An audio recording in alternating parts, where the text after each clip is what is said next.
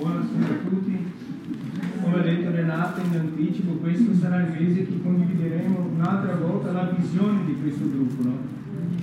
Sappiamo che ogni gruppo ha una, una visione che hanno ricevuto dal Signore, hanno cominciato, e oggi per la prima cosa io parlerò del M ventotto. Non so se abbiamo la, la immagine della M ventotto, del, abbiamo la M ventotto, vabbè, siamo noi.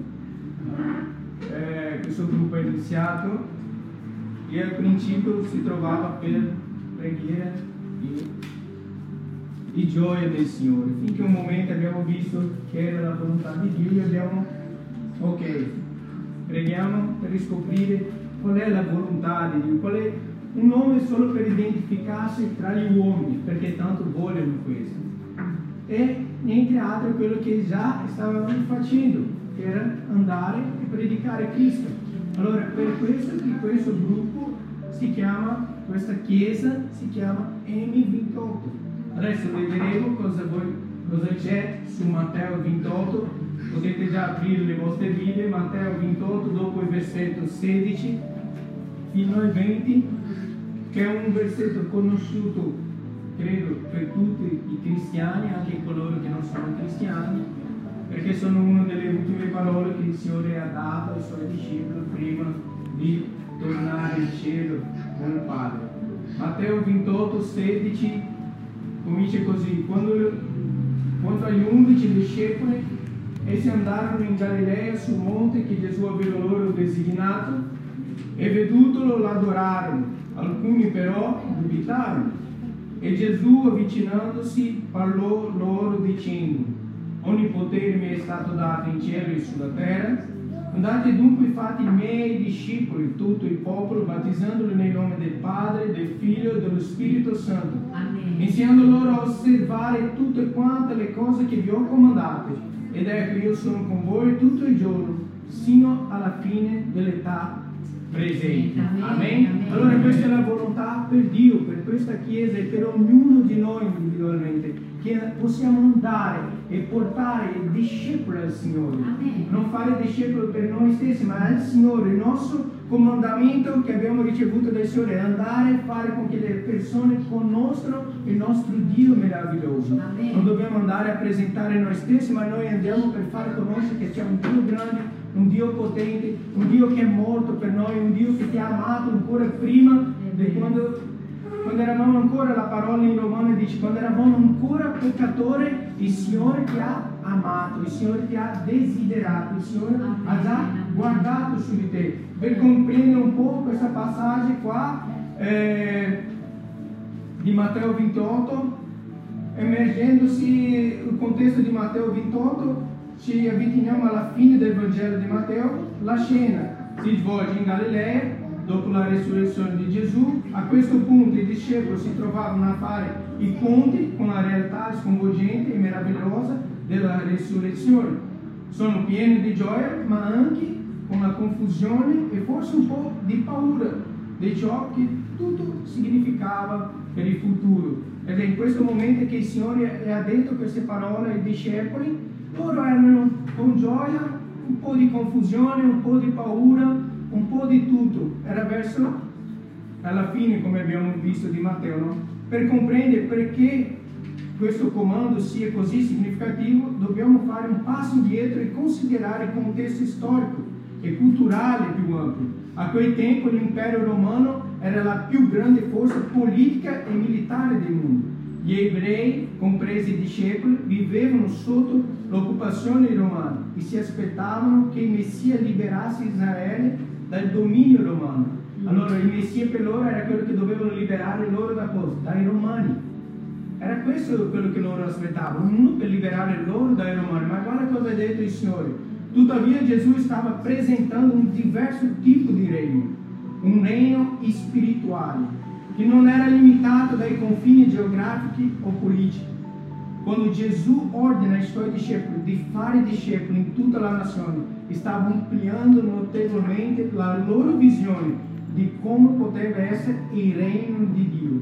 Non un regno limitato a Israele, ma un regno che comprendeva il mondo intero. Quando stava dicendo loro.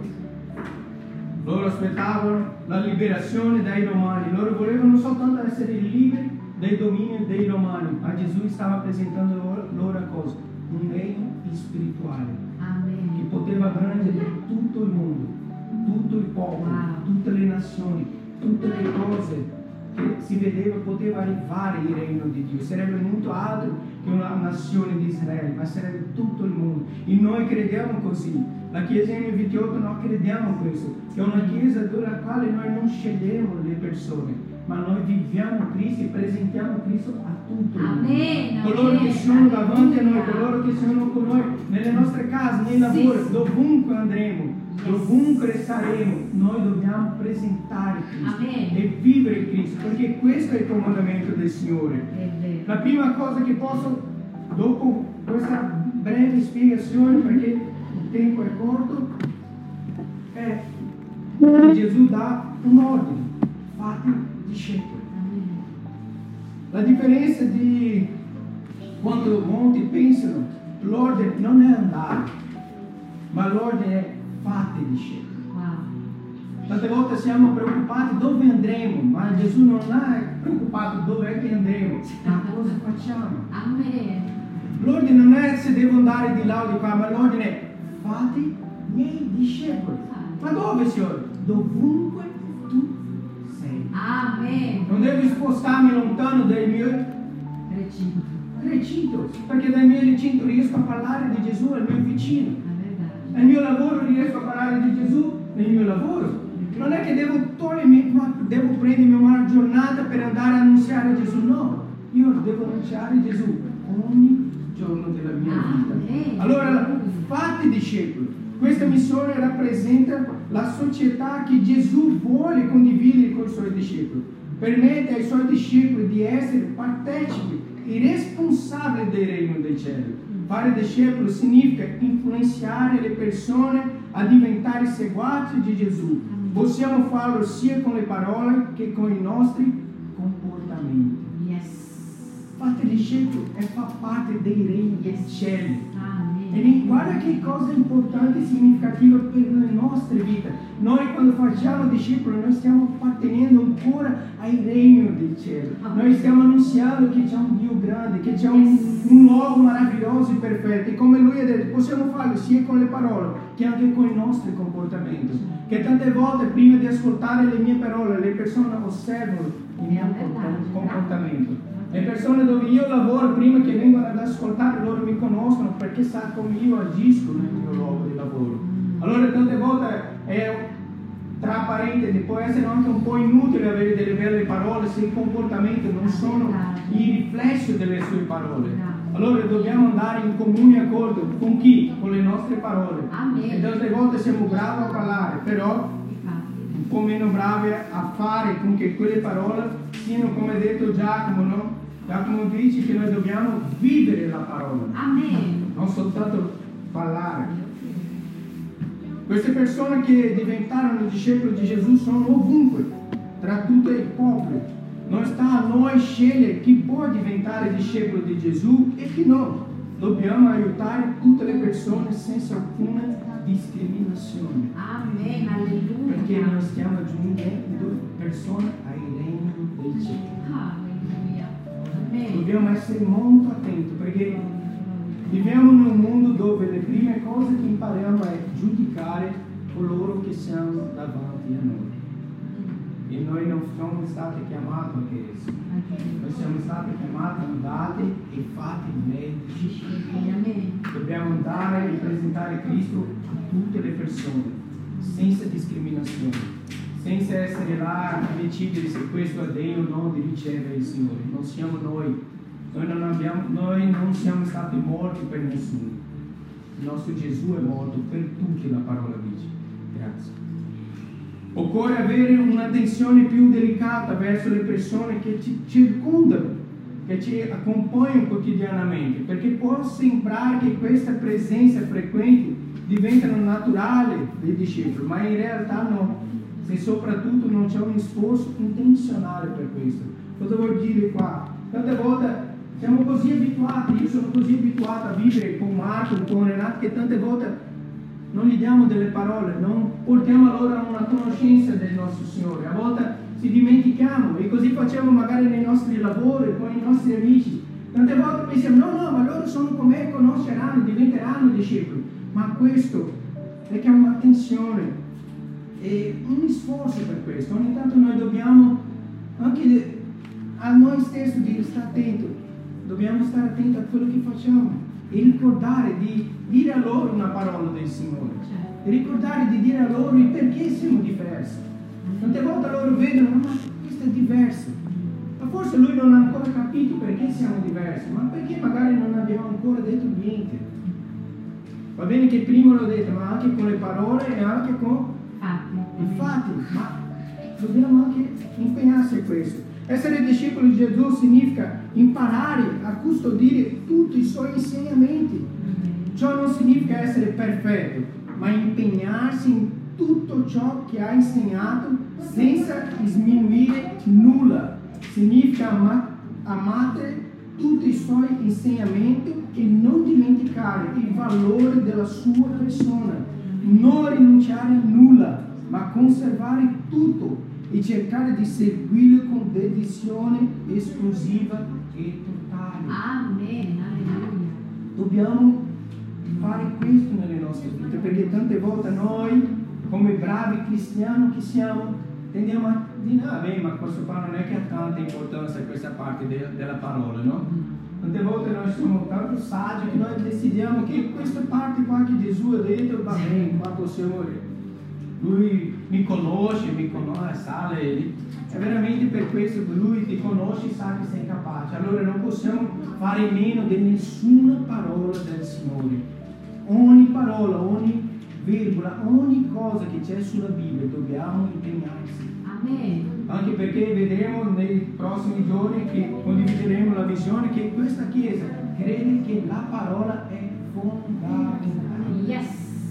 La parola è scritta e rivelata dal Signore. Amen. Amen. Amen. E Pietro fece visite per aiutare le persone a diventare seguaci di Gesù. Paolo camminò per terra e per mare attraverso i suoi viaggi, fondò comunità e discepoli ovunque andasse. Giovanni fece con che le città di Efeso moltiplicasse il nome dei discepoli. Anche oggi sono tanti discepoli che impensi per il regno e attraverso la loro vita si è moltiplicato il numero dei credenti. Amen? Amen. Allora la prima cosa, andate, sì, ma fate discepoli. Ah. Fate discepoli nel nome di Gesù. La seconda cosa, velocemente, è che Gesù ti dà un gran aiuto in questo fare discepoli, perché lui dice così, io sarò voi tutto il giorno, tutto il giorno io sarò con voi. E questa parte qua ho già condiviso in, in, in passato quando ho predicato. Gesù non ha detto solo sempre, ma Gesù ha detto ogni giorno, ogni giorno. Tale affermazione include le nostre varie attività, le circostanze buone e cattive che ci circondano, le varie responsabilità che abbiamo nel corso dei nostri giorni, le nuvole, le tempeste e il sole. Nostro Signore è con noi qualunque cosa parte ogni giorno. Può essere un giorno di gioia o tristezza, malattia o salute, successo o fallimento. Qualunque cosa accada in questi giorni, nostro Signore camminerà accanto. Amen, alleluia. Dandoci forza, amandoci, riprendendoci di fede, speranza e amore. Mentre ti circonda di questa tranquillità e sicurezza, i nostri nemici si ritirano e le nostre paure, preoccupazioni e dubbi iniziano a placarsi. Possiamo sopportare qualsiasi situazione e circostanza, perché sappiamo che il Signore è vicino. Perciò io sono con te. Amen. E questo è quello che ti deve tirare forte.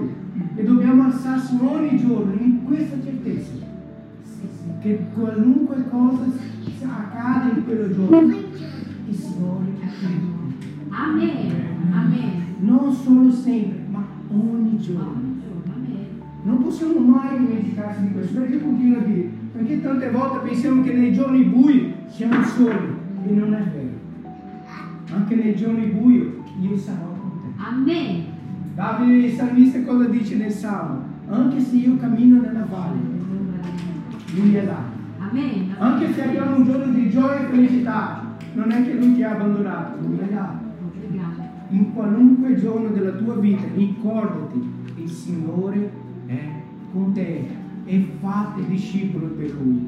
Non dimenticare, viva la gioia che il Signore ti ha donato, vive la gioia di avere una vita salvata, sì, una vita cambiata, perché uno sì, che ti ama, che ti vuole tanto bene, è morto per te, no, e anche risorto per te. E sto già concludendo la parola di Matteo ventotto. E la questione è: come abbiamo ricevuto la missione di insegnare il regno di Dio impiantando in tutto il mondo? Questo è per ognuno di noi, possiamo riflettere a questo. Qualcuno, ognuno qua ha un tempo di camminata nel Signore, ognuno qua conosce il Signore da tanti anni, mesi, giorni, minuti, non importa. Come io ricevo questo messaggio oggi, magari la messaggio che mi è stata detta venti anni fa, ma quale effetto mi fa oggi nel mio cuore quando io wow. la, mi, mi fermo a riflettere su di questo? Mm. Come abbiamo ricevuto la missione, come stiamo comportando, come stiamo vivendo in questi giorni, attraverso tutte le parole che abbiamo ricevuto nei nostri cuori, attraverso questo comandamento: fate i miei discepoli. L'invito non è così attraente, secondo dai punti di vista. Ti costerà tempo, denaro, reputazione, potrebbe anche costare la nostra vita, perché persone crederanno, poche persone crederanno a ciò che abbiamo da dire, e molte magari ti odieranno. Anche la persecuzione si è soggetta a subire. Ma questo è tutto scritto. Signore ha detto: in questo mondo l'afflizione sarà presente, ma avete animo, coraggio, perché tutti i giorni io sono con voi, tutti i giorni. Ricordate di questo, tutti i giorni. A volte noi pensiamo veramente ti costa, a volte non vogliamo uscire, a volte non vogliamo fare niente per il nostro Dio, a volte diciamo: va bene Signore, tu mi conosci, sai che è stata una settimana difficile, sono stanco, non c'è niente di sbagliato.